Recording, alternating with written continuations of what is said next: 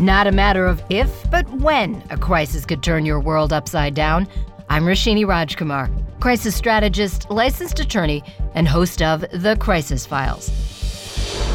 In each case file, we explore a real crisis or a ripped-from-the-headlines controversy.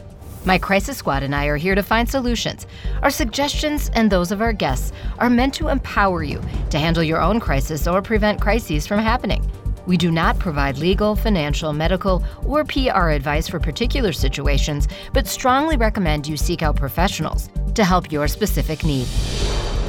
Our guest today is Jackie Berry. She's a realtor with Edina Realty in the Twin Cities metro area and sits on the board of directors of the Minneapolis Area Realtors Association, Minnesota's largest local realtors association with 10,000 members. Jackie also chairs the organization's Diversity, Equity, and Inclusion Committee. She's here for the case file I call Racism in Real Estate. Here's a sobering statistic.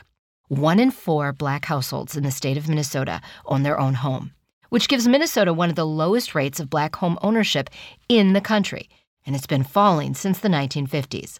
The situation is better for Hispanic homeowners, with nearly half owning their own homes, but there is still a gap. For Minnesota's Asian households, the home ownership rate is 60%. By contrast, the Minneapolis Federal Reserve Bank reported slightly more than 3 in 4 white Minnesota households owned their own home in 2019. Barriers persist when it comes to buying and selling a home for Black households, including whether or not they're getting a fair appraisal. Jackie, why the disparity? You know, it's a really complex answer that involves some historical context. In Minnesota in 1910, real estate developers in particular decided that racial covenants should be put onto property deeds. And these racial covenants were put on these deeds to block certain people from being able to buy, occupy, rent, lease the land. In most cases, these were racial covenants. Some of the language refers to Turkish, Moorish, Chinese, people of African blood or descent. So like an all-out ban, is that what that means? Pretty much for almost everybody who was non-white. Most people say, well, that was in 1910. How does that have an effect today? We see that effect today because the median sales price for homes that had racial covenants on them is much higher than homes that did not. All of these racial covenants that have been discovered have language that blocks African Americans from being able to buy the land. Some of them include other races, but almost every single one that's been found has blocked African Americans from buying that land. These disparities have also led to wealth gap. So when we think about generational homeownership, if my family owned a home in the past, A, they have the education behind homeownership to guide me through the process, and B, they may have some home equity, some wealth, some funds to help me purchase my own home. Right. It's no secret that home ownership is a vehicle to wealth, holding on to wealth, growing wealth, and passing it on. Yes, and some statistics show us that from 1930 to 1960, across the nation now, not just Minnesota, 1% of home mortgages went to African Americans. 99% went to the rest of the population, largely the white population.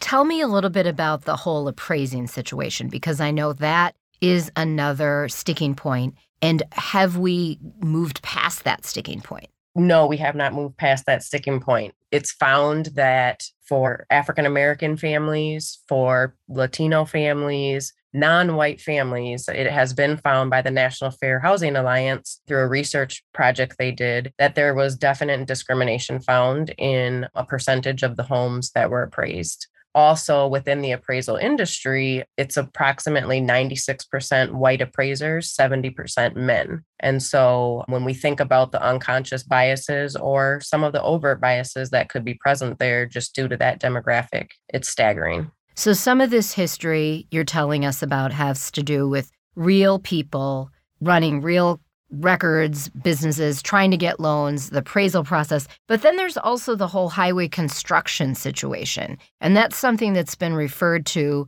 definitely in the Minneapolis-St. Paul area, possibly other parts of the country. How did that play into racism in real estate?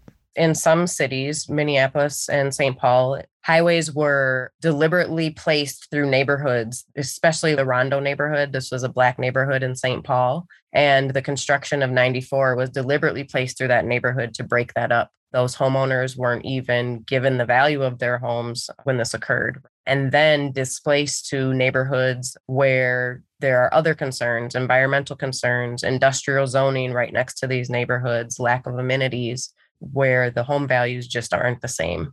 And what about the loan products themselves? Because I know interest rates matter. We're in a climate where interest rates are rising. How does that play into this? People of color largely are given subprime loan mortgages, meaning loans with higher interest rates over white people. There are statistics that show that even high earning income African Americans were given subprime loans more often than low earning whites. Having some regulations in place for the lenders to make sure this doesn't happen is one thing, but being able to enforce them is another. And we're still seeing some of that disparity here today. Let's talk about possible solutions, and also a pretty groundbreaking move that the Minneapolis Area Realtors Association took in October of 2022 when it issued an apology. Why did MAR do this? So we as realtors came out with an apology, I think in 2020, and there's been a couple other cities that have done this as well. But we wanted to not only come out with an apology statement, but also take it a step further and make suggestions for policy change. It didn't make sense to us to just give the lip service of an apology without saying, and we see these changes being beneficial in increasing the homeownership rates for people of color in particular, and the homeownership rates overall. We have really prided ourselves on some of these policy changes that we are recommending and, in fact, have already started the work on. And how does that play out with realtors on the ground? How are they taking the moves? Are they getting more training? Are they open? Do they understand some of the issues that still persist when it comes to real estate? Yes, with Minneapolis area realtors in particular, anybody who becomes a member there or transfers over from a different association goes through our new member orientation. And so what we've begun to implement there is we talk about the housing discrimination, we talk about the disparity gap, how it was created, and what they can do to increase their business practices to ensure that they're not leading towards more of a homeownership gap or this disparity, but in fact, the opposite. Making sure that their business practices are equitable and the same for everyone across the board. We've also informed the members about our role. In the past, not everyone was accepted into our association, locally, state, and nationally, right? And so we're ashamed of that, and we're trying to do something different to increase the realtors of color in this industry and also, again, that homeownership rate. We have dedicated funding to a program called Pathways to Achievement.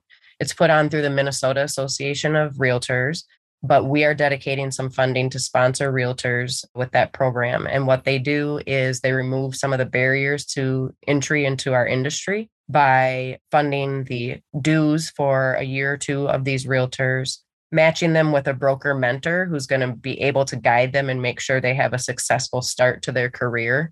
And just always having feedback, checking in with them, continuing ed, covering some of their conference costs to make sure they have a good start at becoming a really phenomenal realtor.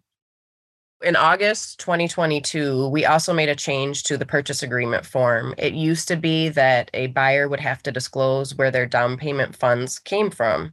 And the issue with that is if I'm getting down payment funds from a local organization or a lender, I would have to disclose that. But if I'm getting gift funds from a family member or a friend, I would not have to disclose that. If you think about the demographics of where those come from, there leaves some room for discrimination. So we were successful in asking the state association to remove that from the purchase agreement. And I can say that we successfully did that in August. So, Jackie, as you know, I'm a woman of color, and I really believe in hard work and good work ethic gets you far. But you and I both know that sometimes systems can be working against us, right? And so it's so important that your organization took this head on and understands it's not rose-colored glasses. There's still work to be done. I love hearing that you're also supporting or urged the National Association of Realtors to support the creation of a federally funded down payment assistance program, because we hear about that down payment and that can be such an impediment to buying a house, but it's an important thing. It's a needed thing.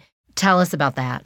Definitely the first generation aspect to that is something that's really important, right? Because as I shared with you earlier, people of color weren't always able to purchase homes. There were so many barriers there. And so someone who's first generation, who doesn't have guidance, who doesn't have those funds, it's really important that we remove that barrier for them. And I'm happy to say that the letter that we sent and the petition to the national board occurred in November and it passed. We should see some federal funding for that come in the near future. We'd love to kick off 2023 with that funding and word that that funding has gone through.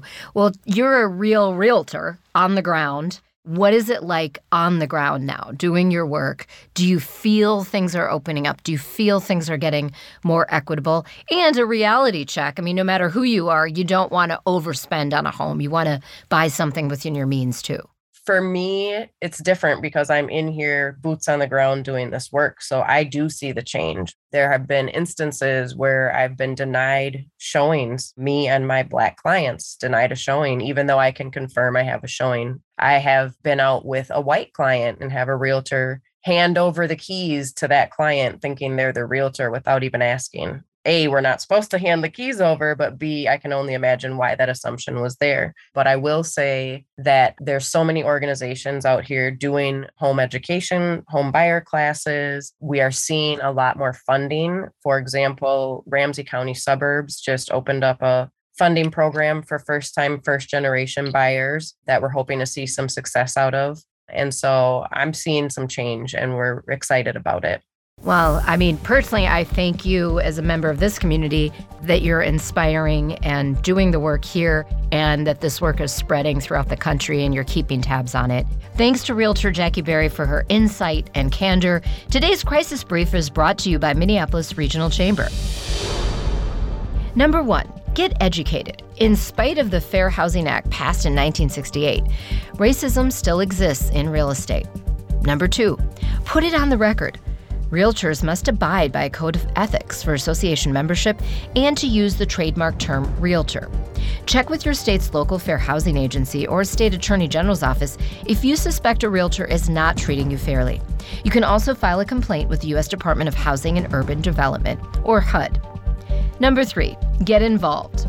MAR and other realtor associations encourage more people of color to become realtors and seek out leadership positions. Representation does matter.